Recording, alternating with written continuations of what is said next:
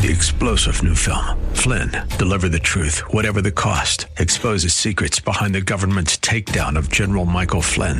Flynn knew what the intel world had been up to. He ordered the first audit of the use of contractors. This set off alarm bells. He told the truth. He was the most dangerous person for Donald Trump to hire. They had to get rid of Flynn.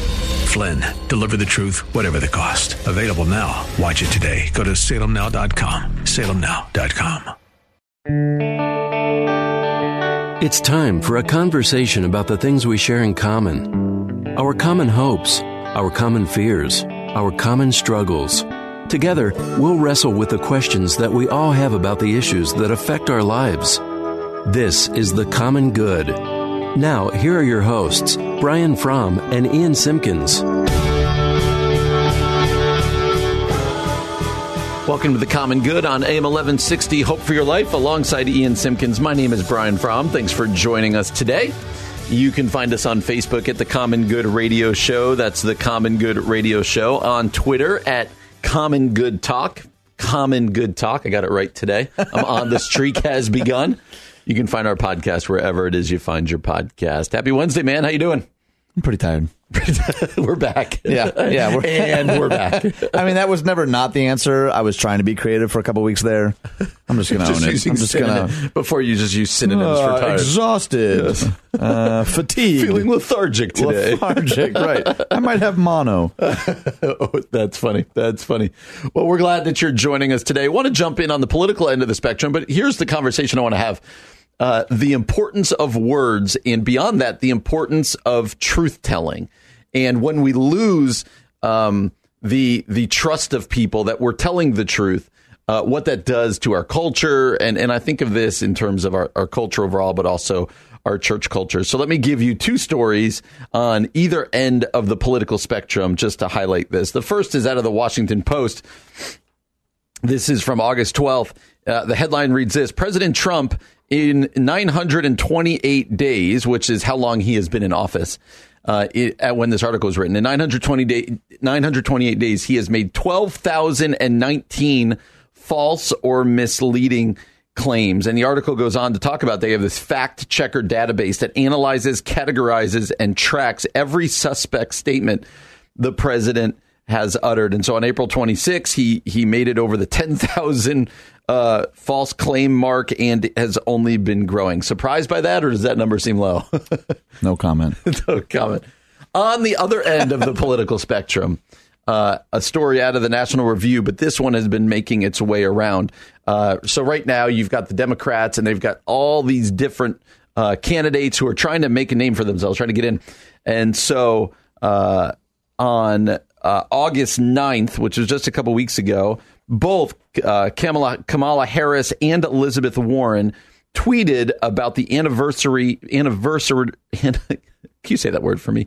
Anniversary. Thank you for Christianity Today. Oh boy, that's a, that's a double whammy for you. the anniversary of the death of Michael Brown. You might remember Michael Brown, Ferguson, Missouri. Uh, there was the shooting with the police officer Darren Wilson, uh, and it started this whole movement. And in fact, I believe Black Lives Matter came out of that, and the whole "hands up, don't shoot." And the original story was that Michael Brown, completely innocent, had nothing to, you know, there was no altercation, had his hands up, got shot by a white police officer, and uh, but the Obama administration in 2015 wrote a lengthy report, their their DOJ, their Department of Justice, uh, debunking that and saying no, it was a lot more um, nuanced. There was a struggle. Michael Brown actually reached for the officer's gun, and uh, they actually said it was more or less justified, uh, tragic but justified. And so, uh, on the anniversary, Kamala Harris and Elizabeth Warren both tweeted about this. Elizabeth Warren wrote Five years ago, Michael Brown was murdered by a white police officer in Ferguson. Michael was unarmed, yet he was shot six times. I stand with activists and organizers who continue to fight for justice for Michael. We must confront systemic racism and police violence head on. And so there's been this uproar from the other side going, wait, that's not true either. Uh, it's not accurate. Uh, you're not portraying accurately what even the Obama administration said. Here's what actually happened. Uh, so both sides of the aisle going, man, w- if we don't hold tightly uh, to accuracy and truth, then then we're on a really slippery slope. Uh, so both of those, I throw them in your lap. That's a lot. Uh, what do you think about that? I, I do want to make sure to say too that you, you got to remember there was a second DOJ report in 2015 Mm-hmm. that found like legitimate systematic misconduct in the Ferguson Police Department. So For sure. I'm just talking about that. That particular incident, though, came out and said it's not exactly what it was made to be in the beginning. Well, and and again, even in a nine minute segment, that that's painting with the broad brush too. Though when he uh, there, I, I think the grievances in Ferguson are more legitimate simply than oh well, these politicians tweeted something that's just not true, and we need to be careful about what we say. I think it's actually a lot more complicated than that, and that is part of the DOJ report. So I, I think to not include that actually is also potentially dangerous. To not identify that there was like some deeply rooted systemic stuff that that people rightfully, I think, had a problem with. So Sure. that's tied into it. Absolutely. I, I'm talking about these tweets from both presidential candidates, followed by millions of people calling it a murder of an unarmed guy without any context, is is inflammatory. Uh, and President Trump lying all the time to, uh, for his own purposes is equally as inflammatory, and both of them are dangerous. Okay, well, let's let's uh, take an interesting tack here. You, can you say that all of Trump's misstatements are for his own personal gain, or is he just accidentally wrong sometimes? Probably like both. even, but that's what I'm saying. Even that statement, oh, Trump says all these wrong things for his own gain. That in that is in itself inflammatory a little bit, right? So like. How do we? It's an interesting conversation about words while you and I are speaking words. you know, you know what I mean, like While we into a microphone, words. right? Yep. And I wonder, you know, like you mentioned, so with Harris and Warren, like, oh, they just said this without any context. Like, but that is also what Twitter is. Right. And I'm not saying there isn't, you know, something politically charged behind what they're saying, but Which, interestingly, this report about Trump's false claims says that over 18% of his false claims on Fact Checker come from his tweets, his own personal tweets. yeah. Well, and, and just some of the highlights about one fifth of these claims are about immigration. Uh, Trump has falsely claimed 186 times that the U.S. economy today is the best in history. Trump has falsely said 162 times that he passed the biggest tax cut in history. Uh, Trump, I mean, there's just that kind of stuff to me uh, is uh, for some reason a little more black and white than than the Ferguson stuff because there's so there just seems like so many more layers in that, and uh, I do appreciate that you sort of bring in you know opposite ends of the aisle here in that regard. To, to I think your point is words matter. Um, but I also think that when we say Joel just follow the facts is a little bit like saying, oh, the Bible clearly says, which we've tackled that topic before. Sometimes this pie in the sky, I just got to be about the facts. Uh, I, I think it, it, it doesn't honor the complexity of some of these stories that require, I think, a very close reading from multiple sources, and that that gets a little tricky because, of course, I think at the end of the day, we all want facts. Yep. The challenge isn't that we just have a bunch of people deceiving. I think it's sometimes we think, I don't know where to go to get the facts, which maybe that's a bigger indictment on what media has become in a Right. modern age, where it's actually less about being right and more about being first. Yep. you know? And, and I guess you, I think you make a wonderful point. So take the Ferguson one. If nothing else, it's extremely complex and extremely, like you said, I think you're 100% right about that, which raises to me even um, more, I guess, disappointment's a weird, weird word, weird word, but I'll use it. Disappointment that presidential candidates would just kind of say, would, would take it down to 140 characters and use it um, you know, eh, without acknowledging the complexity. I get that that's how Twitter works. Well, they have 280 maybe- now too, so but maybe don't use Twitter to talk about that. Uh, the same way that just about every time President Trump tweets, I go, why, why use Twitter for that? Why use? And Uh, it- because we're talking about it now. That's exactly. I think on both ends of the spectrum, uh, it's words, it's social media being used to build something rather than, um, yeah. And I just I worry for our culture. I feel like there's a big slippery slope here that we're probably already tumbling down. Yeah. uh, where truth doesn't necessarily matter, uh, but instead. Our versions of the truth, or our stories, are used to advance something that we're trying to advance, and I worry that we do that in churches too, not just politics. We do that all over the place. Well, and I I think that it. I mean, probably even the article with Warren and Harris. The challenge is: to, would it be mindful that we we would be mindful to use our words to build up rather than destroy? And Right. sometimes things need to be destroyed. I mean, to be fair, sometimes systemic oppression needs to just be burned to the ground. You know, and that Yeah. that I I think you can't just always say like, well, look at the bright side. Sometimes stuff needs to be called out for what it is. But it does feel like the vast majority of what we see in social media is so often condemning someone else or tearing someone else down, Right. or and I, you know, I think as a as a trend, uh, that can lead to some very dangerous places. Yeah, absolutely. So jumping into the deep end of the pool here, we'd love to hear your thoughts on Facebook at the Common Good Radio Show. That's the Common Good Radio Show. You can also always call us at 312-660-2594. Coming up next, uh, Scot's, uh, Scot McKnight uh, wrote a, a blog over at Patheos entitled this, What Do Jesus' Actions Reveal About Violence? We're going to discuss that next here on the Common Good, AM 1160, Hope for Your Life.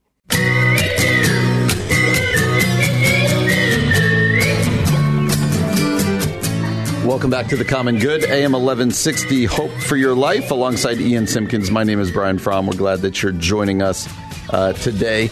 As a reminder, you can find us on Facebook at the Common Good Radio Show. That's the Common Good Radio Show. Well, over at the Patheos blog, uh, it always an interesting site, a very wide spectrum of different viewpoints over at patheos.com. And, and one of their regular contributors there, uh, one of the people who runs the site, I believe, is Scot McKnight. And uh, we've had Scot McKnight on the show before. We should have him regularly on the show. and uh, Scot, if you're listening, please come back. yes, just call. Just call anytime. Never, yeah, right. We'll stop whatever segment if we're, doing. If we're not here, we will call into. Uh, Scot McKnight wrote a, a really quick blog called "What Do Jesus's Actions Reveal About Violence?" So, uh, when when it comes to violence, uh, what do what can we learn from Jesus? And um, and it's interesting because McKnight starts it with uh, with something really interesting. Let me just re- let me just read you his first paragraph. He says, "One can infer from one's actions one's teachings." Let me read that again. One can infer from one's actions one's teachings. Better yet, one's actions embody one's teachings. And even better yet, one's actions are one's teachings. It's called lived theology. Too often we assume the primary thing is one's ideas or one's theology or one's teachings, and actions are but applications of one the- one's theology. That's not right. One's life is one's teachings. I meant to talk about violence, but that is there is so much in that paragraph. Chew on that with me. What what what do you hear in there? There's a uh, a quote that I've I've been using for probably a decade plus. There's a guy named uh, Neil Anderson, Mm-hmm. and he said, uh, "People may not always live what they profess, but they will always live what they believe." Oh wow. That to me is so succinct and so clear. People may not always live what they say from stages or what their Twitter feed looks like, but they will always actually live what they believe. And I think it's, I mean, it's actually akin to a lot of what Jesus says, you Yeah. know, like what comes out of your mouth is what's really in your heart. Like all these things are, are actually pretty, pretty biblical. Yeah. It is pretty interesting. This isn't really what we're going to talk about, but like how easy it is now in a new digital age for us to personify a theology or a position that we maybe don't have anything about. Like it, it feels like in a lot of ways, Christians in particular are pretty tempted to sort of catfish their audience. Yes. When you know what catfishing is? Yes, I do. This idea of like I'm gonna I'm gonna present a version of myself that isn't actually Yeah. true, which is why in so many cases, particularly of like abuses of power, and when we Mm. see you know well known leaders fall, like, ask their spouse, Yes. ask, ask their kids, and they're like, yeah, Yeah. I, you know, the people that really see them at their worst or see them at their most honest. And uh, yeah, that's a really tricky. I think it's really well said. Not surprising. McKnight has a way of Yeah, kind of drawing out these profound truths. But I, I always love that that Anderson quote. People won't always live what they profess, but they will always live what they believe. Yeah, it just reminds me, not to pile on, but like uh, one of the strangest things with all the harvest stuff over the last couple of months to hear was people always like uh, James MacDonald's teachings were X, and it, it was making such a big difference, this and that, and they were always troubled to wrestle with it. But that those closest were like, yeah, we kind of, and just wrestling with that tension was always a little strange to hear from the outside. And, and it, this kind of shows it. I don't know, one's life is one's teachings. Like you and I, I think it was yesterday or two days ago, uh, we talked about talking about prayer, but struggling to pray. And Yeah, like, what does that say? Anyway. Well, I, I think that's another important uh, upside down Western church struggle, though, is that we will, we the collective, we the royal we, Yep. I think will will suppress or stomach um, bad character, bad behavior if the outcome of good teaching or good leadership is present, which sh- shows in some ways kind of a misalignment of values, right? Yeah. And I think it comes from a good place. I've heard people literally say, not I'm not speaking of any specific church, but they knew there were character issues, they knew there was behavioral patterns, but they said, "Yeah, but the teaching was re- like you were saying, it was reaching so many people, or it was, or the church was growing." So you start to justify in your head, "Yeah, I know that he's maybe like low grade abusive, but man, look at look at the impact it's making in our city, It's and I can really commiserate with that. Yeah. that's a pretty, that's a weirdly honorable thing to say. Ah, all right." He's really mean and belligerent to people, but man, the sermons or the leadership or the thing he invented is really impacting people. So I guess I can excuse this for the sake of that, and uh, that's a really dangerous line of reasoning. But I totally get it. It is. I- I'm going to chew on this one for a while. I like this whole concept of lived theology and that Anderson quote. Uh, but then he goes on to talk about, McKnight does, about so what do Jesus' actions, not just his words, what do his actions say about Jesus' beliefs about violence? Because, you know, as Christ followers, uh, we want to have the same uh, theology that Jesus did, right? When it comes to violence, when it comes to all sorts of other issues. And so uh, M- McKnight latches onto Ron Sider. Uh, if you've never read Ron Sider's works, um, they're pretty groundbreaking, uh, especially around. Uh, he wrote "Rich Christians in an Age of Hunger," and uh, if you want to be um, if you want to be convicted, pick up a Ron Sider book. Uh, but Sider wrote a book called "If Jesus is Lord," and he devotes a chapter to Jesus' actions. McKnight writes he examines Jesus' temptations, his refusal to become king, his triumphal entry, and his refusal of angels to defend him in Gethsemane.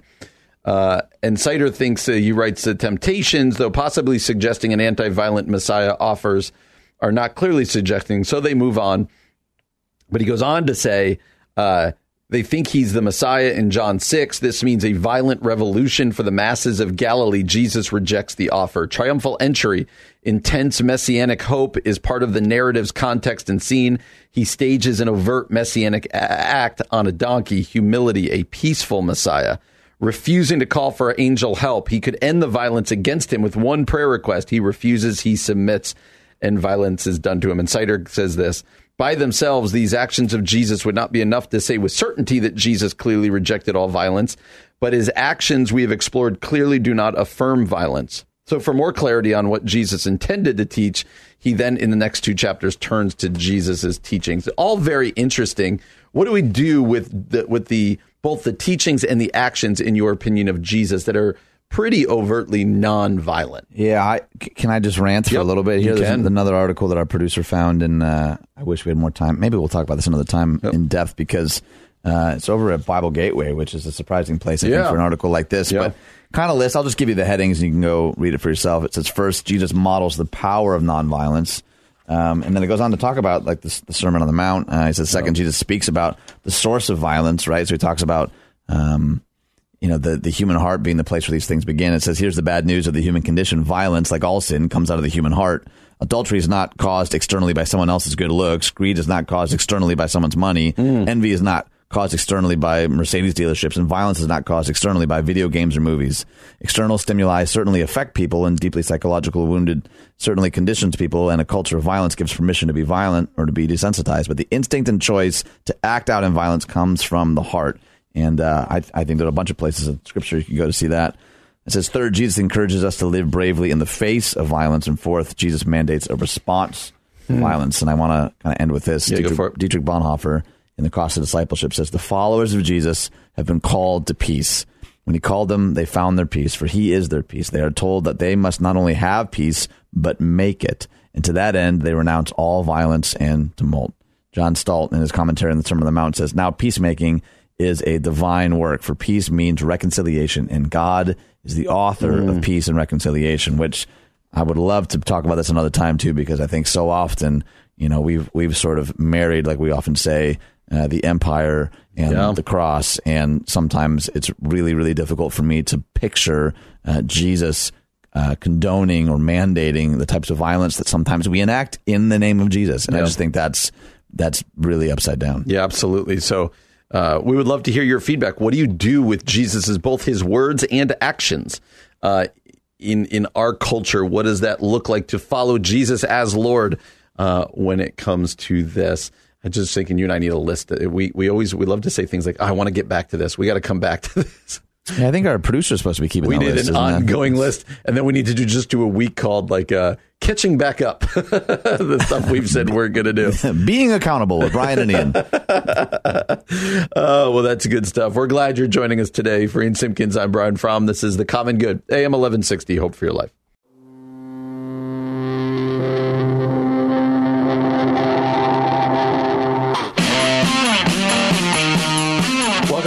Common Good, AM 1160. Hope for your life, alongside Ian Simpkins. My name is Brian Fromm. We're glad to have you with us today. So, Burger King, you Burger King fan in general? I'm not not a Burger King fan. I don't really. I'm not not a Burger King fan. If you were driving down the road and there was a McDonald's and a Burger King and you were starving, which one would you turn into? I'm on by. Am I by myself? You're by yourself. Burger King. Burger King. Yeah. Burger King or Wendy's. Wendy's has that chili though, man. You're a Wendy's chili guy. Okay. chili's so the good. four for four is normally where I go. oh Wendy's man, yeah. If Arby's is in the mix, Arby's wins every time. Really? Yeah.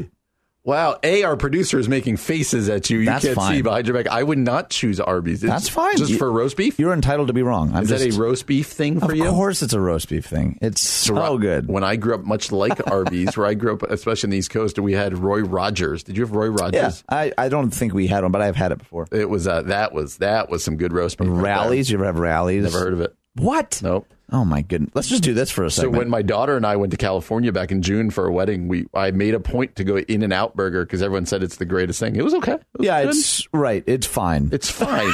I'm not sure it's worthy of the way most Californians speak no, of it. it's the allure of the. We should we should ask everyone that. What's your like go to fast food restaurant and why? Yes, yes. Put that, put that on the poll, John. Well, and some Yeah. of those things are time specific. If it's like late at night, there are days I'm like, oh, I need some Taco Bell. Uh, Oh, so man. I think 15 pounds of me in college was from just 2 a.m. Taco Bell runs. that's a gross way to describe it. like most people go to college and they, they get like the freshman 15 from Right. drinking too much alcohol. At Wheaton, you know, where, where there wasn't a lot of alcohol going around, it was uh, it was just Taco, Taco Bell, Bell. and Dunkin' Donuts runs after midnight. Dunkin' Donuts. That oh, does that fit in the fast food? Because they have a lot of food options now. I don't mean to talk about this so long, but increasingly, increasingly. Well, you might be wondering why we're talking about this, other than we're both clearly hungry right now. Yeah, no and uh, kidding. that is this Burger King's. Uh, Burger King's Burger King is now offering a plant-based Impossible Whopper that launched nationwide this month. It says Burger King is bringing its vegan Impossible Whopper nationwide starting August 8th, so it had already happened. The nation's second largest burger chain began testing the plant based burger from Impossible Foods at locations in St. Louis in April. Those Burger King locations saw traffic outperform national averages by 18.5% this month. So people liked it. Uh, so here is the question for you: Would you uh, not not on a dare or anything, but out of like, you know, I want one? Would you ever order an Impossible Whopper? No. no. No, but my my wife really likes black bean burgers and turkey Okay. burgers, and uh, you know every once in a while because we're often eating together. She's like, "Oh, have a bite." I will say there have been multiple occasions where I'm like, "Oh, that wasn't as bad as I thought it would be." but if given the option, though, I'm Sure. like, "Nah, I'm I'm having a burger." So you alerted me to the fact that for most people, this is a fun conversation. Like, oh, would I eat a plant based burger? Sure. No, I wouldn't. Uh, but for some people, this is more of a life or death scenario and more of a mis- issue of salvation. And so we, the clip we're about to play, I have not heard. you found it. I can't tell if it's going to be funny or disturbing, uh, but it is a. This will be fun. It This is is, be fun. I believe, a a Christian TV host, a TV preacher, or something. A pastor, yeah. A pastor speaking about um, vegetarian hamburgers, which I've never preached on. You got to get with the times, man.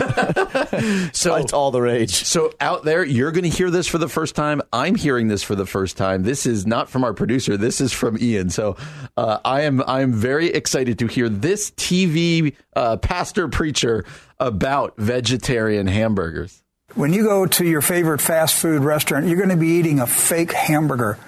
You're going to go to the grocery store and buy a pound of fake hamburger or a fake steak, and you won't know that it was grown in some big corporation's laboratory. This is the nightmare world that they're taking us into. They're changing God's creation. Why? Because they want to be God. They want to do exactly what Lucifer did before the flood. It's why God destroyed it. He said, He regretted that he ever made mankind because they were destroying his creation. The Bible says God is coming back to destroy those who are destroying the earth. So God is an environmentalist. He takes this very seriously. He created this planet. He created the universe.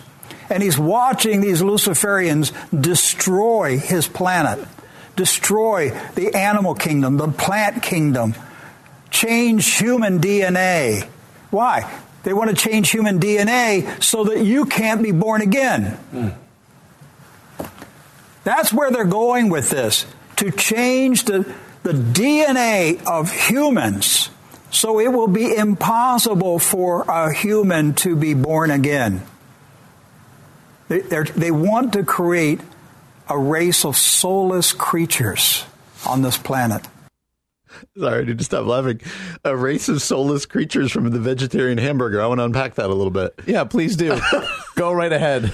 So I kind of feel like that guy just started talking and he just kept going and he didn't know where to end it. We've all been there as speakers before. They're like, "Hey, Bob, we're live in three. I all right. Veggie hamburgers. So, do you think that that was at all satirical? Or are we going with that was hundred percent? That no, that was real. He was speaking truth for himself. Yeah.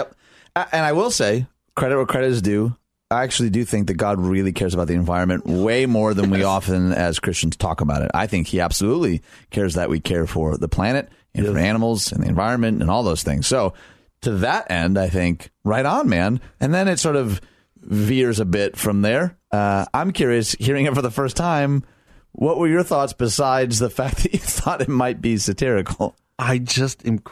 Uh, TV preachers are crazy, man. Like that is such. Is there any wisdom though? Is there any ounce of truth what he's saying about something? Something. We, how do I word this? Something we eat making it impossible for us to be born again. Is no. there any line of reasoning where that's true in your mind? No. I don't. Do you? No, no. I'm just. I was really. I didn't curious know if you were what, setting a trap for me. No, there. no, not a trap. Not a trap. I'm just, you know, because uh, he's. I imagine he's a smart guy, and you know, has apparently like a huge platform. How do what? What line of reasoning would you have to do? Would you have to walk down to get to that conclusion? I literally don't know. Like when he started talking about halfway through, I was going, I can't even follow what he's saying.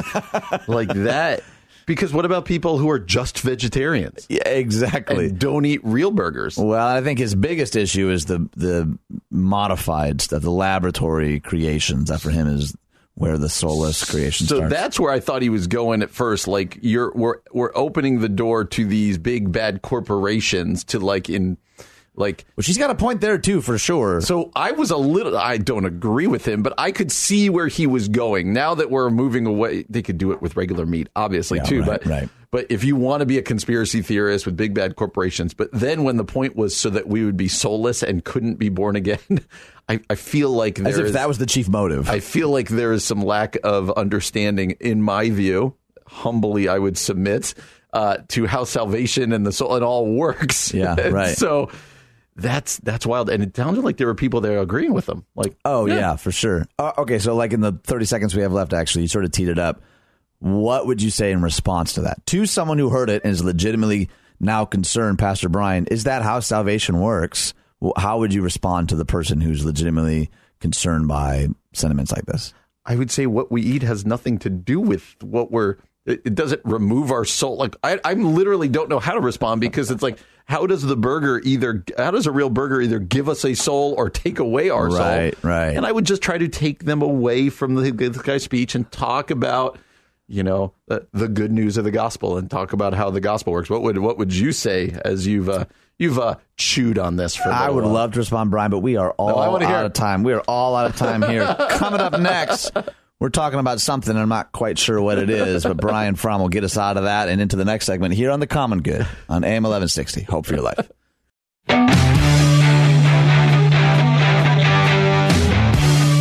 Welcome back to the Common Good on AM 1160. Hope for your life. Now this, this, this kind of gets you going. I feel like we're rocking. We're like, hey, welcome back to the Common Good.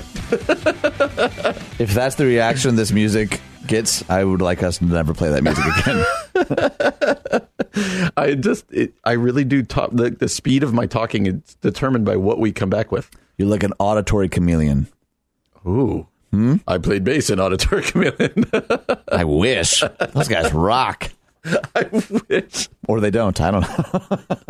So, as we've talked, uh, most days, if you're with us, we like to uh, p- uh, sprinkle in some good stories, some feel good stories, because sometimes it could just feel heavy. Right? Sometimes. Sprinkle it like we're baking a cake. Yeah.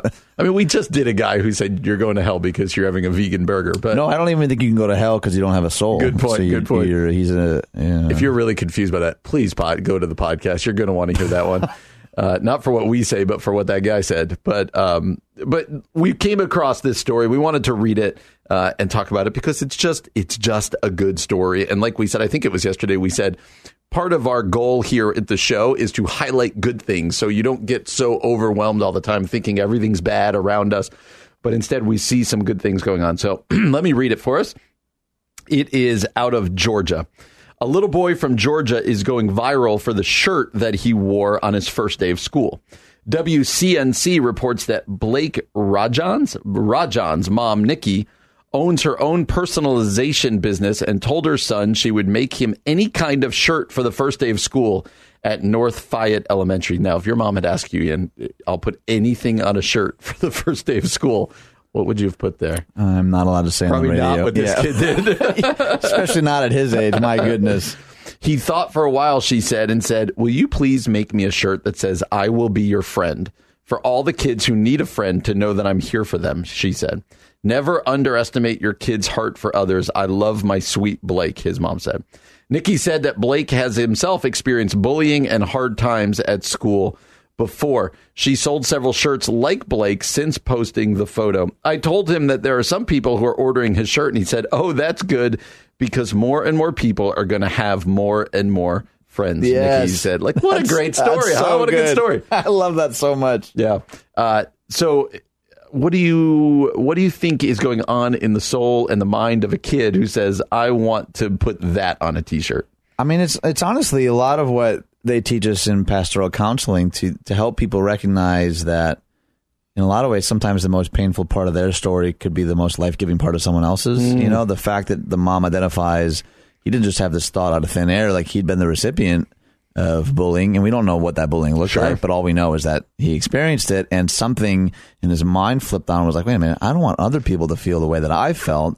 If I can somehow create a bridge, if I can somehow take proactive action, I, I think we lose this sentiment. I think the older that we get, Yep. I think there's something about the innocence of a kid that's like, wait a minute, all right, that because I think I think what often adulthood does does is it makes retaliation and vengeance that much more attractive. Mm. And rather than, and I don't know all the details. I know the kid's not a saint. Yep. But the very fact that his impulse after being the recipient of bullying is like, I don't want other people to feel that way, and like makes a move to be compassionate, to build a bridge, to share empathy. I just think I I I love stories like this because to me it shows how much wisdom children have that we often overlook. And even the way that we set up the story is like, oh, it's a feel good story. I think it's way more than just a feel good story. I think it's I think it's counterintuitive. I think it's countercultural. I think it's um it's and when it's in a lot of ways it's just modeling the way of love and grace embodied where like we were talking earlier, sometimes our words don't match our actions where we could say, hey, it's about love and grace and standing with the marginalized and then you actually look at the way you spend your time and you're like well i don't actually Yeah. do anything about that. I just posted on twitter this kid. And what an opportunity for the mom. I actually really like this um, this tradition that she has of like offering to make a shirt for him i want to do this with my kids. Like all right put anything on a shirt. Now ours will just be like puffy paint on a on a thrift store shirt. It won't be in any way yeah. as cool as this one but i just love the kid's sentiment because i was kind of joking about it but if I were in his place at this age, I would have come up with some dumb joke Yep. or some cartoon character that I loved, like something pretty. If we did it now, Surfacey. we'd come up with some dumb yeah, joke. right, totally. but for his, yeah, his willingness to see that as an opportunity to like bring compassion to his school in a Yep. place that we all know could use a little more compassion. I just, I mean, props to him, props to his family. I just think this is a really cool story. And I think one of the more interesting parts of this story is that other people are now ordering the shirt. Yeah, yeah, I love that. Uh, the "I will be, I will be your friend" shirt, and I do wonder um, what impact it had for other little kids. Like elementary school could be a tough place. Middle school is terrible. Yeah, no Ter- can be kidding. terribly uh, bad place. Um, and where kids can be lonely and bullied or ostracized. I wonder if other little kids came up to him and were like, "Oh, okay, like that's a kid that'll be my friend." I, I wonder the effect that it had um, on other people.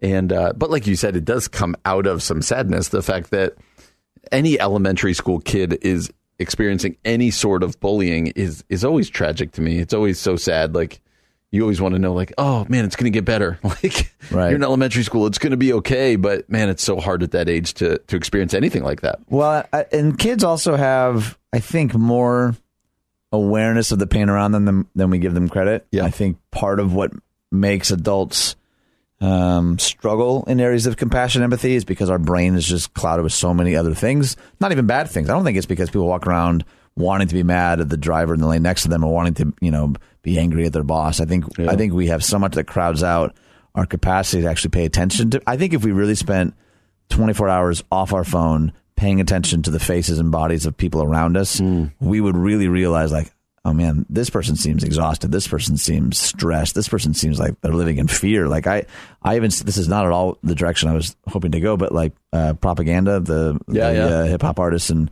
and poet, he, uh, shared on Twitter a couple days ago that he was on a flight and was perceiving like the body language of the girl and the bro, I think right in front of him. And they ended up like, um, saving her from sex trafficking. Like they alerted somebody, and it's a whole long Twitter thread. Whoa. But like, yeah, it turns out she was being trafficked on this flight, and he had just sort of happened to Wow. pay, attention. And it's not always going to be that heroic. It's not yep. always going to be that extreme. But like, it makes me wonder, what do we miss by not paying attention to the people in our lives? Not just our nuclear family, right? That seems obvious, and sometimes we struggle even with that. But like, Yeah. children, I think, have a, an incredible capacity to like, wait a minute, why is this person sad? Have you ever had a kid ask you a question about somebody else? Yeah. And you're like, I didn't even notice them. I had no, I just think they have different eyes. And I think it's good. part of why Jesus is often saying, yeah, the kingdom of heaven like is, is actually uh, much more like this than you think. Yeah. And uh, I don't know, I'm, I'm, I'm inspired by this kid's story because it isn't just cute and sweet. It really maybe legitimately was like love and hope for another student that really needed it. Yeah. Because I could see people buying, like, you know, when you go to the boardwalk or the Dells or something where they sell silly shirts. And uh, you could see all these people want to buy a shirt that says, I will be your friend, because it's almost ironic and Yeah, funny. right. But he gave the reason for all the kids who need a friend to know that I am here for them.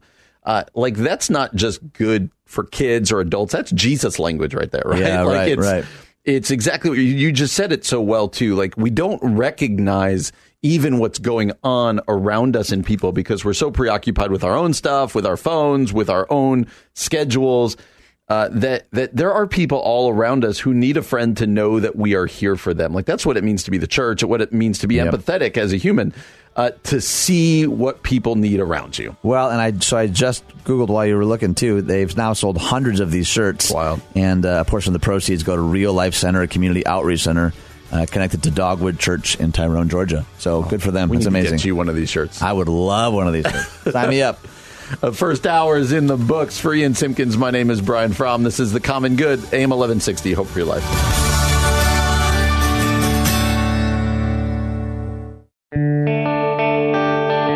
It's time for a conversation about the things we share in common our common hopes, our common fears, our common struggles. Together, we'll wrestle with the questions that we all have about the issues that affect our lives. This is The Common Good. Now, here are your hosts, Brian Fromm and Ian Simpkins. Welcome back to The Common Good on AM 1160. Hope for your life alongside Ian Simpkins. My name is Brian Fromm. Thanks for joining us today. You can find us on Facebook at The Common Good Radio Show. That's The Common Good Radio Show. You can now find us on Twitter. What? Where can they find us on Twitter? At twitter.com. Common Good Talk. Common Good Talk. You can find us on Twitter. Go ahead and follow us there. And uh, I think you're supposed to. I don't want to say this over the air. At. Uh, yeah. at Common Good I Talk. don't want to say anything. It like harken back to Facebook days. Remember? Like Facebook.com. at the forward Facebook.com. forward slash. Is it a forward slash? We Is did it have a that backslash? argument just last week, right? I don't well, argument. That's a little strong. discussion.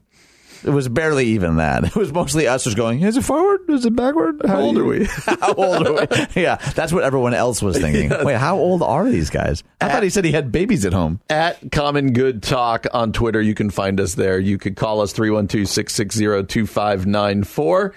And you can find our podcast wherever it is you get your podcast Google Play, Apple Podcast, Spotify. Should I stop there? You uh, you should have stopped a, a good deal earlier. Stitcher.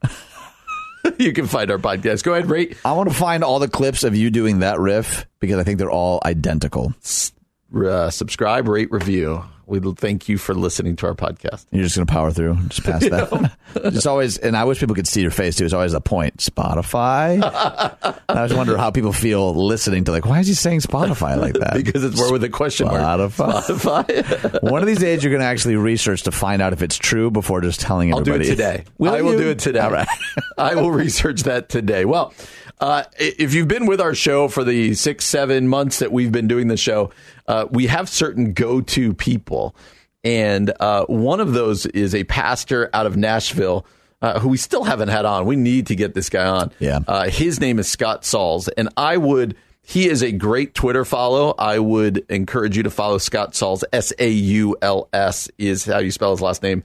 Uh, he also uh, blogs uh, frequently at scottsauls.com. That's scottsauls.com. And that's, uh, he just wrote a blog a couple days ago, about a week ago, that I want uh, to touch on because I think it is so important. The topic he brings up. The title is this Shame, the Image of God, and Gaining Freedom to Love. And let me just read the first two paragraphs uh, and then you can jump in.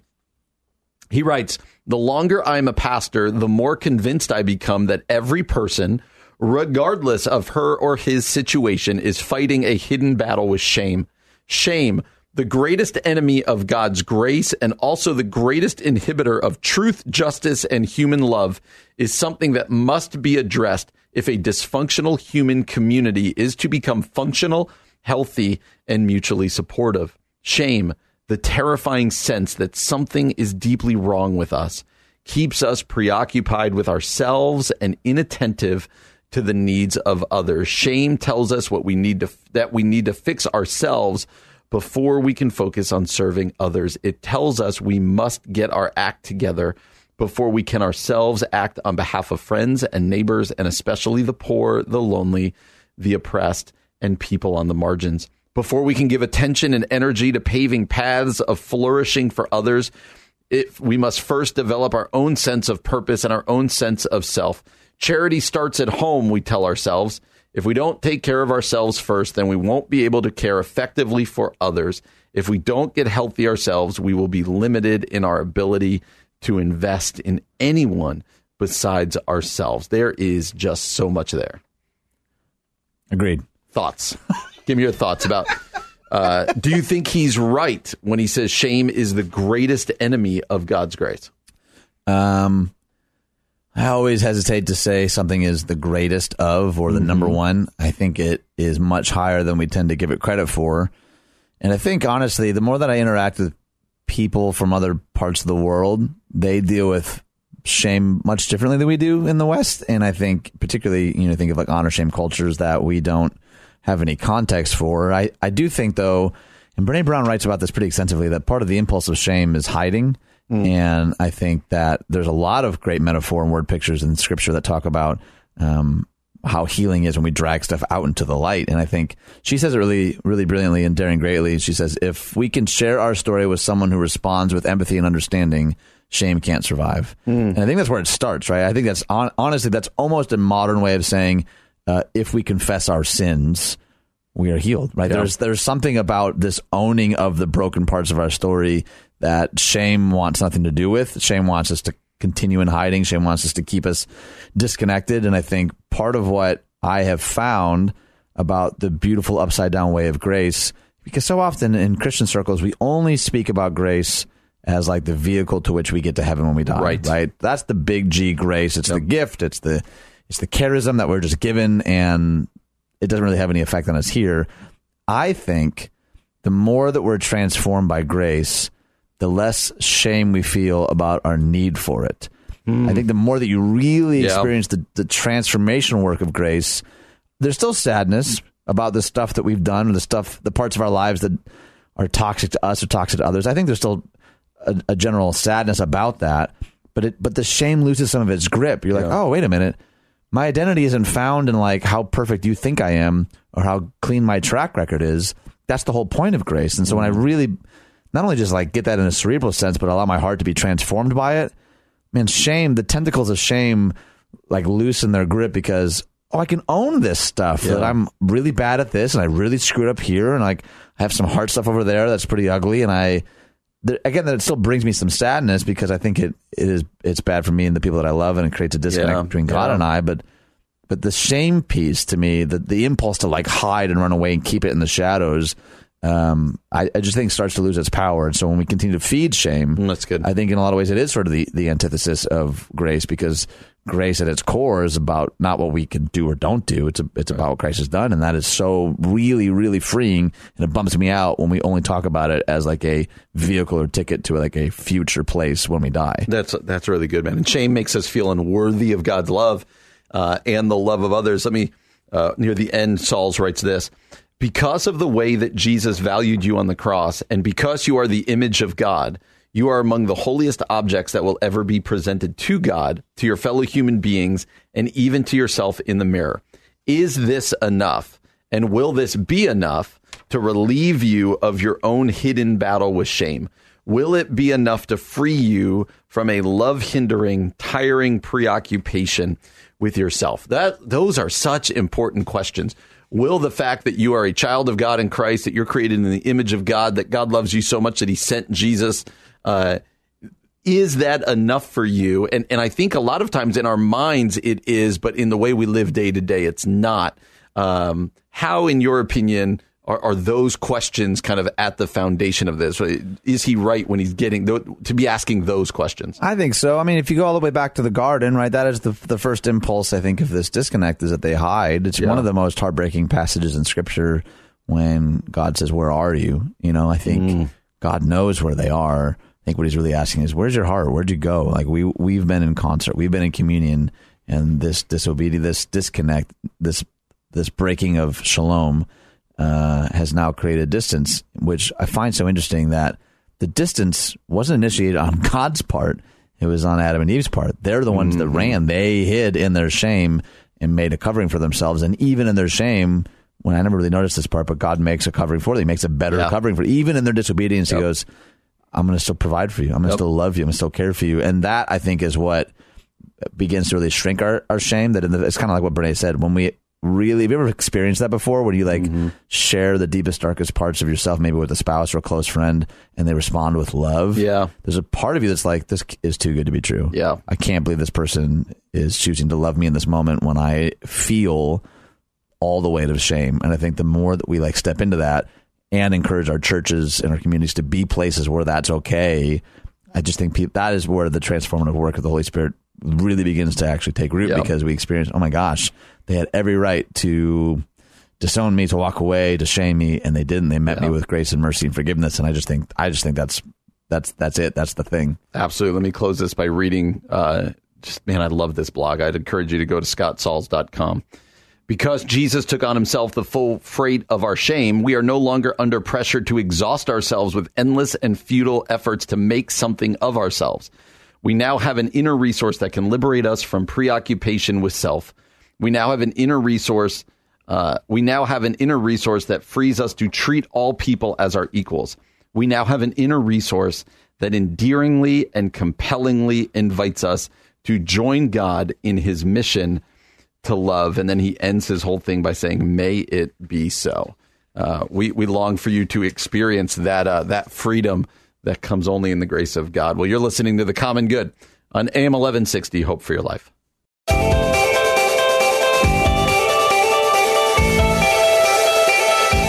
Welcome back to The Common Good on AM 1160, Hope for Your Life, alongside Ian Simpkins. My name is Brian Fromm. You can find us on Facebook at The Common Good Radio Show. Uh, you can find our podcast wherever it is you find your podcast. You can find old shows also at 1160hope.com. Uh, we are grateful that you choose to join us on whatever venue you do. And uh, we'd love to hear your feedback, whether it be on Facebook, at Twitter, uh, at other places. Well, uh, found a blog. You found a blog uh, by somebody by the name of Allie Casazza. Uh, and you and I, both with kids of different ages, I think, found this somewhat interesting. It's called Why I Let My Kids Feel the Weight of the World. Let me highlight a couple parts of it uh, and then let you react. She tells the story of her son uh, being really little, asking, Can I be a guitar player when I grow up? And she said, I answered yes and watched his eyes light up as he gazed out the window. But then I said this You can be whatever you want when you grow up, and you should do what makes you feel the most alive, but find a way to change the world with it because that is your responsibility. And then she goes through uh, about how it's his responsibility. Uh, and she said, I thought of the Jonathan Edwards quote I had read once Lord, stamp eternity on my eyeballs, that what we do on this earth should last for eternity. Otherwise, it's pointless.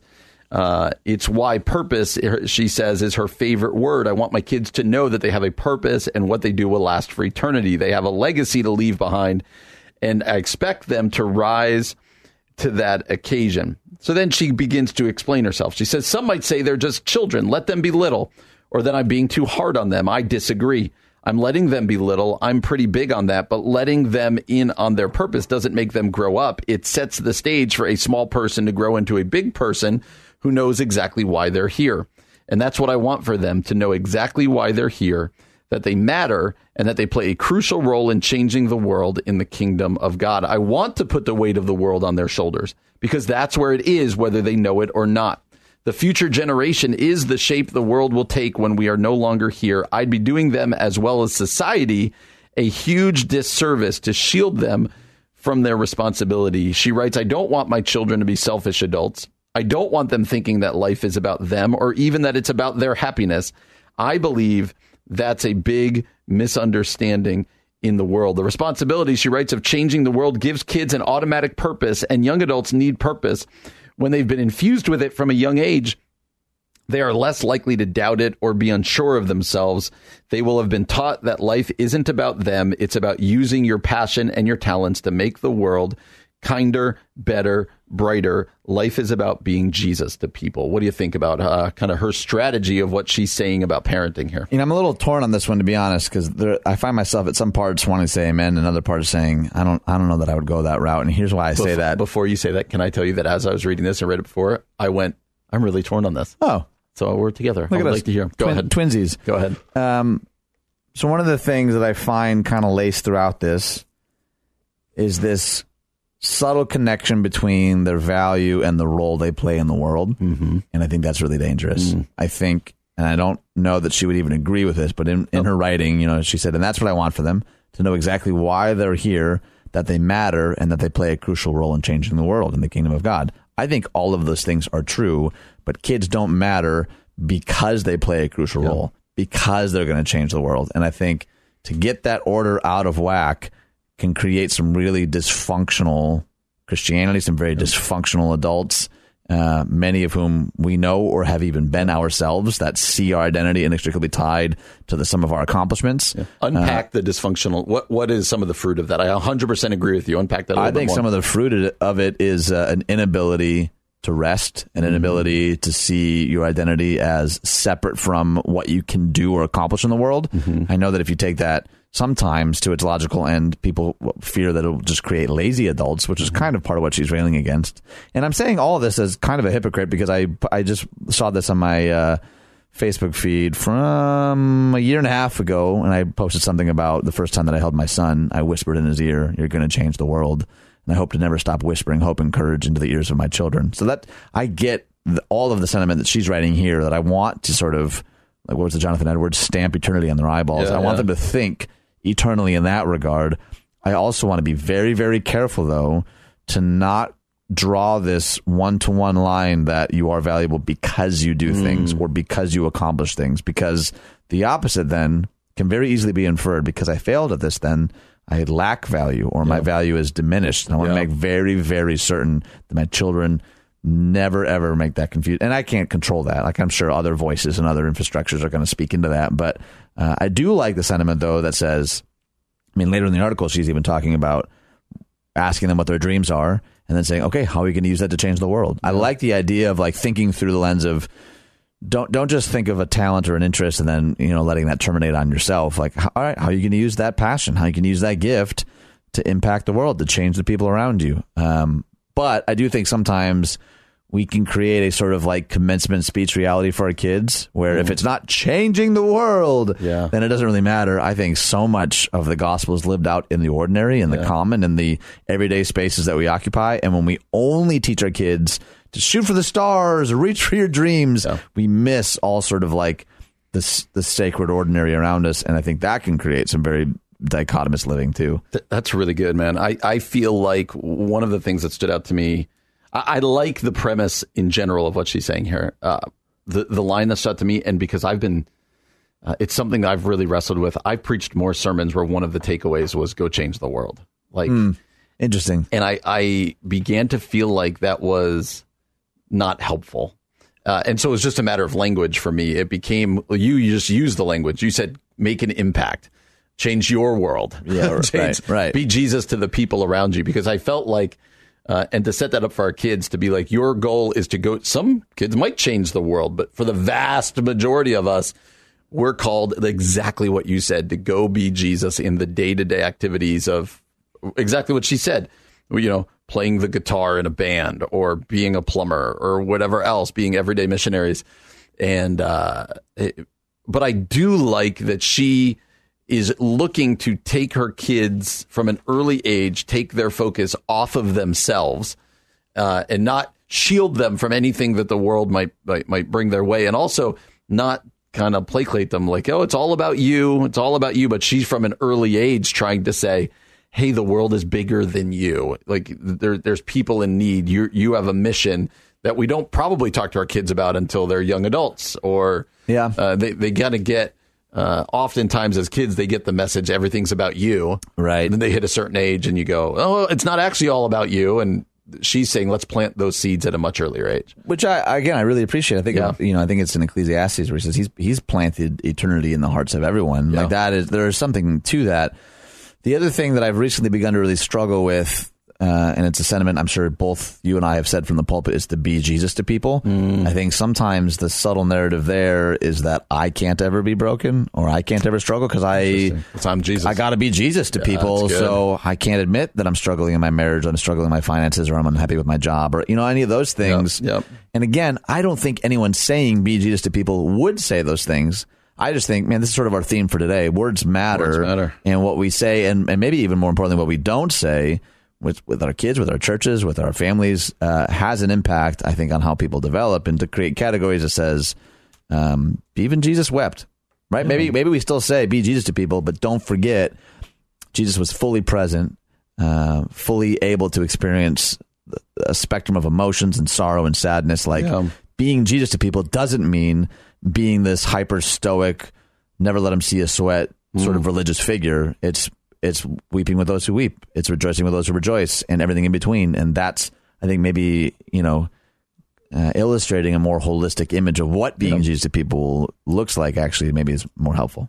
Oh, that's really good. Is there another phrase that comes to mind for you? I'm putting you on the spot. No, I like the phrase. you, I just think you it- unpacked it well there. I, just, I think the I, I like the phrase. I really do. Um, but hey, I don't know that I would necessarily even word it differently. I would just want to make sure that I'm I'm becoming less and less impressed by like pithy truisms and bumper sticker statements because they rhyme. Even though I probably use them every Sunday. Like I, but in a sermon context, you have space to unpack it. Yes. So when you say Yes. hands and feet of Jesus.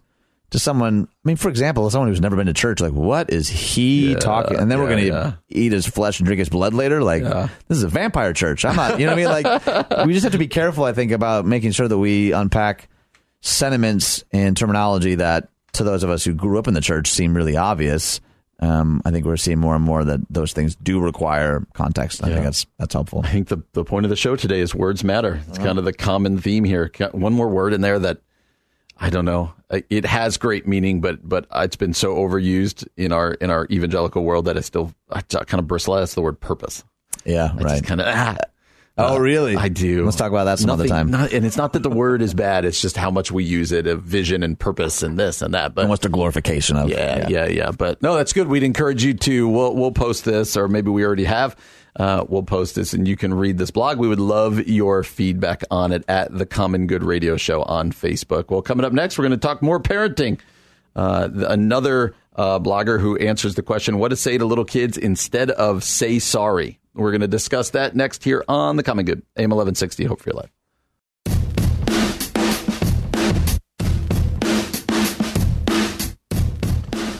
Hello and welcome back to the Common Good on AM 1160. Hope for your life alongside Ian Simpkins. I'm Brian. The smile on your face right now is worth it. because it was just a good Ian Simpkins bringing us back right That's there. not how It I. was. No. Hello. No, I don't say John- hello. hello. Yeah. Okay. Good point. good point. Just trying to trying to change it up like you do. No, Well, I appreciate you changing it up. Props to you. Well howdy. done. Hello. So, All right. Well, now it's getting weird. Facebook, the Common Good Radio Show, Twitter at Common Good Talk, uh, online at 1160hope.com, podcast wherever it is you find your podcasts.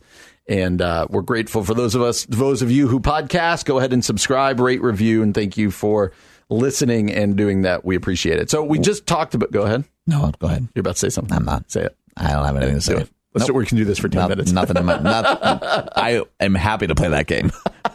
I'm happy to go back and forth, back and forth. Uh, we talked last segment about parenting, and we've got another one uh, here from offspring.com to say what to say when little kids, what to say to little kids instead of, quote, say sorry. And uh, I don't know if you're guilty of this. I was guilty of this all the time, probably still guilty, a little less when my kids were older. Uh, but you know, you've got two little kids. If if uh, if your older son hurts your younger son when they're a little older, you know, Yeah, they're not there yet. I know, when they're a little older, the impulse is just to be like, say you're sorry. Right. Say, which there's some value to that. What which is- what is the value to that? Teaching them to apologize. I think teaching them the value that we expect apologies, we expect remorse. But that's what this author's getting into here a little bit, uh, because uh, she writes this. She's talking about an author by the name of Heather Shumaker in her book, It's Okay Not to Share and Other Renegade Rules for Raising Competent and Compassionate Kids. Oh. That seems, uh, but she says about, about this whole robotic. That seems. That seems what? seems like a crazy book. Uh, but this whole dance we do when we say, What do you say after they do something? And then they say, We're sorry. I'm sorry. Uh, and then all is good. Manners, we're teaching them. She says this Children love the word sorry, Shumaker explains, as it magically lets them off the hook. It's a little like teaching kids to be hit and run drivers, she writes. The problem with sorry solution is that many young children, say preschool age, haven't reached a stage of moral development to actually feel sorry. So parents are missing the key opportunity to teach real empathy. Shumaker writes this Young kids sometimes fool us. They can mimic sorry and even cry when another child cries, but most children are not capable of actually being sorry yet. And so this this blog is trying to say that there is a better solution. There are better solutions than just you looking at your kid and say say sorry to your sister. Yeah, right. Say sorry to your brother. Right. Uh, and that that might not be the most effective thing. Before we get into uh, some of these solutions, what do you think about? You're heading into that age of kids.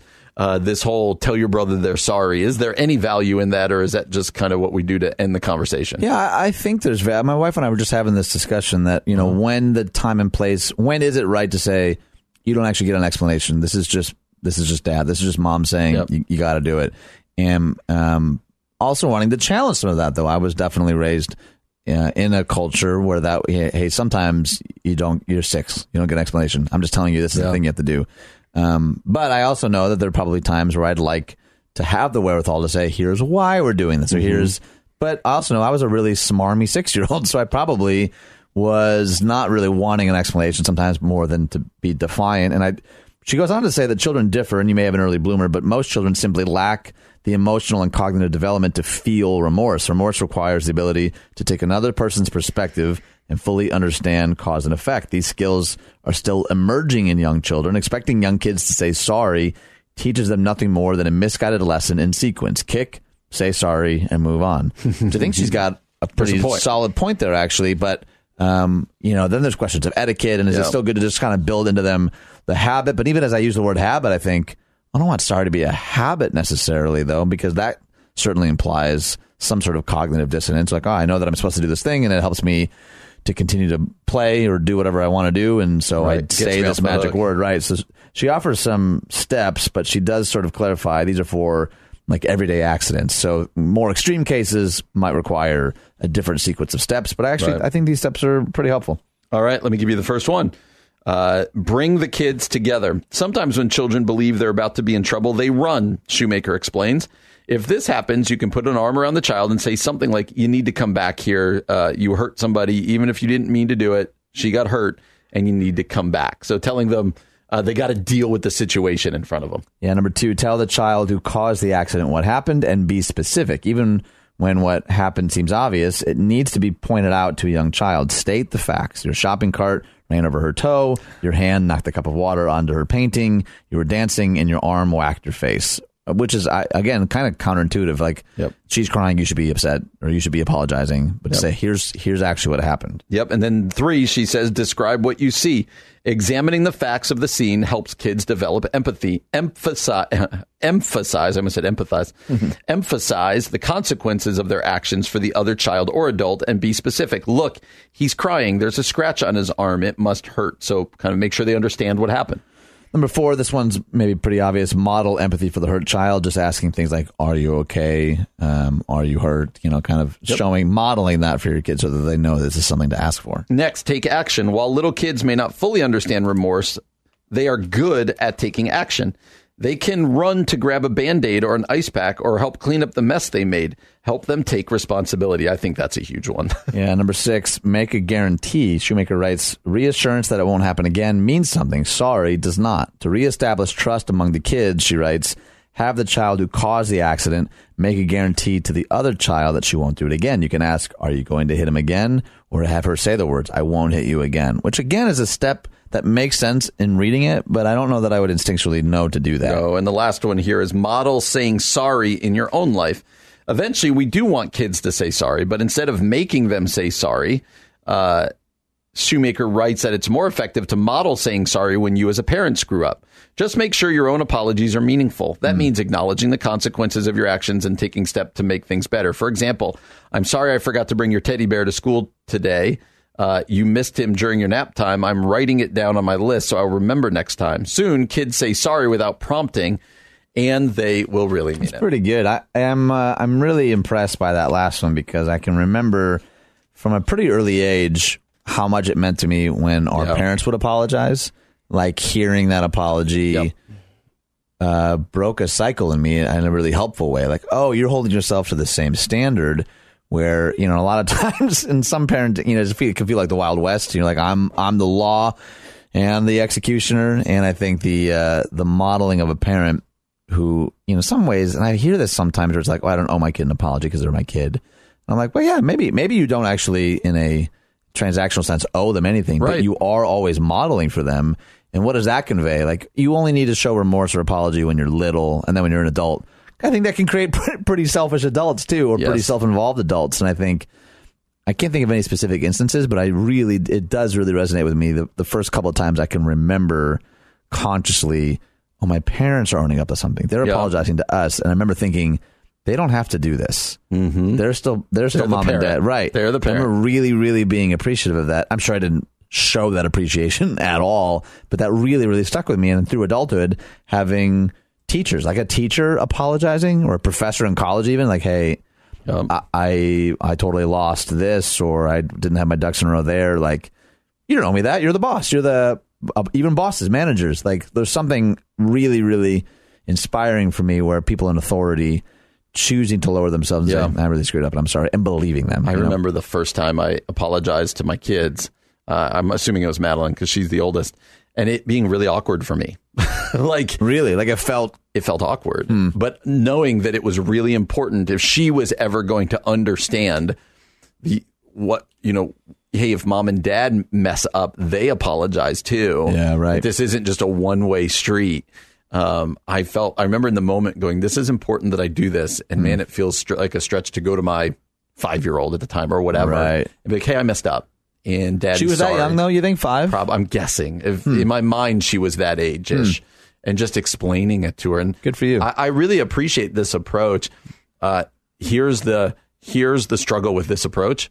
Uh, it, you got to remain really calm. Yeah, right. And I know so oftentimes when the tears are going and the, the siblings, especially, are going back and forth, my blood pressure goes up, and I'm like, "You say you're sorry. You go, you Right, do right this now. and just Right, done." yeah, right. Because this, the, I believe everything she's writing, and I'm just picturing it in the home of like just okay, calming. and we're Yeah, going to right. talk this out. I'm like, ooh, that's not how it works in my house. well, and it really is like playing long game versus short game. It Like short game, in the same sense, is like just turn the TV on, leave me alone, whatever. And and I'm not saying the TV is always the wrong choice, but Yeah. it, it is really thinking through, like you're saying, how much harder is it to remain calm when you're in the midst of a kid that got whacked in the face or something? I think I think you're right on. So, coming up next, we are going to land this plane the way we do every time. Uh, and that is just with craziness that our producer has found on the internet. That is coming up next year on The Common Good, AM 1160, Hope for Your Life. Here's some weird stuff we found on the internet. Here's some more weird stuff we found on the web. Welcome back to The Common Good, AM 1160, Hope for Your Life. It's the end of the show now, and the way we always do this is just crazy stories that have come from the minds of our producer, both Keith Conrad and producer John. I'm still trying to make it stick. Producer John. Oh, you mean PJ? PJ, yes. uh, What did you call me yesterday? Was it like was it Buck? Uh, no, you, I believe, used the phrase buck naked, so we called you producer Buck. People are pausing and going to yesterday's podcast right now. What happened yesterday? Uh, before we jump into these stories, let me read this for you. There are 52 great date suggestions in the ebook Date Night Ideas by Dr. Greg and Erin Smalley, free from Focus on the Family. Just download it now from 1160hope.com, keyword marriage. 52 date ideas, man.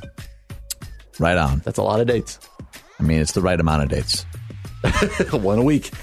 All right, let's do this. What are we doing? Internet craziness. What does that mean? It means you turn that over, you read it. We haven't read these. We're going to be insulted if they're insulting. Are there sound effects? Probably. Have we heard them yet? Most likely. No, we haven't. Oh, I see what you're saying. I see what you did there. All right. We've not heard them today. That's true. Virginia, man wearing TV on head caught on camera leaving old TVs on front porches. I want to read that again. Man wearing TV on head caught on camera leaving old TVs on front porches. Residents living in a Virginia neighborhood woke up to find free televisions on their doorsteps. Sounds like a great gift until you see the older box sets left at the homes. He's committed to his trade, said homeowner Jim Brooksbank. No need to adjust that dial. Doorbe- doorbell surveillance. Surveillance? Jeez. Surveillance. Jeez Louise. Doorbell surveillance cameras captured the man the TV set on his head, laying an older TV set down on someone's front porch and just walking off. He wants to be known as the TV Oh, Santa nice. Claus. I don't know. Brooks Brooksbank told the WTVR TV. Let us all bask in television's warm, glowing, warming glow. Simpsons, you called it. I called it California. Bernie Sanders pledges to reveal info on aliens if he wins in 2020. Got my vote. oh, okay. Senator Bernie Sanders pledged that as president, he would disclose government information about aliens and unidentified flying objects. Sanders told podcast host Joe Rogan on Tuesday that his wife would, quote, demand he tell people about the mysterious phenomenon. Well, I tell you, my wife would demand I let you know, he told Rogan, who asked whether Sanders would disclose the information. When Rogan asked whether his wife was a UFO nut, he said he, she wasn't, but that she was previously asked him about the information he might have as senator. No, she's not a UFO nut. She goes, Bernie, what is going to go on? Uh, what is going on? Do you know? Do you have any access? All right, we'll announce it on the show. How's that? Sanders said. You can't suppress the truth. The people have a right to know. Roswell. Roswell. That article just read so smooth really and it just so readable. It really did. So it's readable. like they wrote it for me. Uh, all right, out of Africa. South African restaurant only serves food made from insects. Huh. I'm out. Uh, no, thank you. A South African company is promoting sustainable protein alternatives with a pop up restaurant serving only foods derived from insects. The Insect Experience, a pop up located at the Good Food Hall in Cape Town, features only menu items that use various edible insects as sources of protein. The pop up is operated by Gourmet Grub, a company founded by food scientist Leah Bessa and her partners. The company offers EntoMilk, a milk alternative made from the black soldier fly, as well as dairy free ice cream made from the milk. Just uh, threw up in my mouth a little bit. Same, same here. So are you are you eating some of that stuff, or are you eating the Impossible Burger that we talked about earlier from uh, Burger King? Oh, Yeah, give me the Impossible Burger. Impossible Burger. All right. I mean, goodbye to my soul, but But hello to my stomach. oh, that's good. Put a load my stomach. Florida. Alexa, please. He is call- doing this on purpose, by the way. You always Oh, get the no Floridas doubt, now. no doubt. Alexa, please call a bail bondsman. Oh gosh. During an argument yesterday, a Florida woman s- struck her husband in the head with a thrown Amazon Fire TV cube, according to police, who arrested her on domestic battery charge.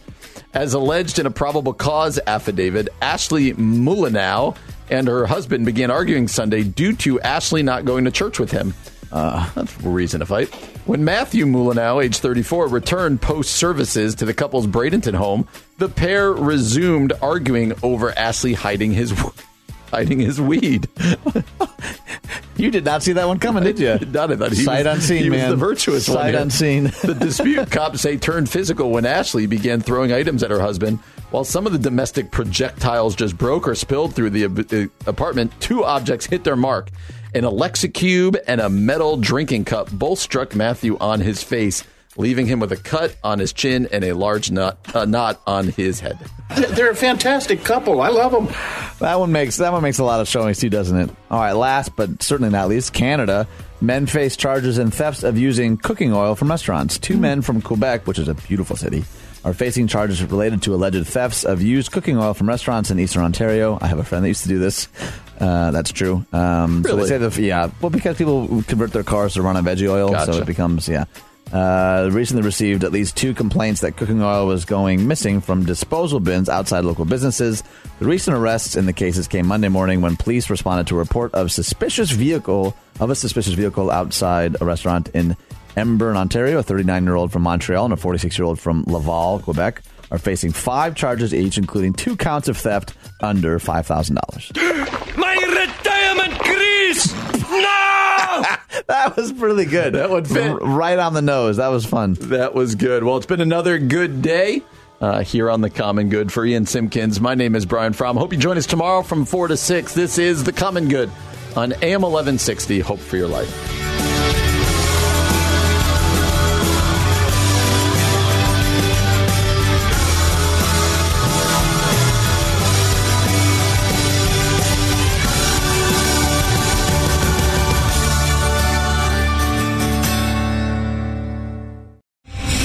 Star general Michael J. Flynn, head of the Pentagon Intelligence Agency, knew all the government's dirty secrets. He was one of the most respected generals in the military. Flynn knew what the intel world had been up to. He understood its funding. He ordered the first audit of the use of contractors. This set off alarm bells.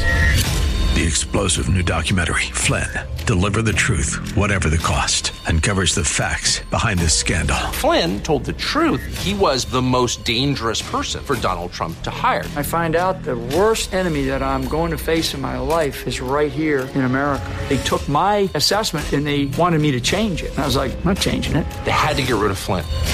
With in depth interviews, archival footage, and never before seen personal records of the man behind the headlines. I just felt like I was drowning. Flynn, Deliver the Truth, Whatever the Cost. Available now. Watch it today. Go to salemnow.com. Salemnow.com.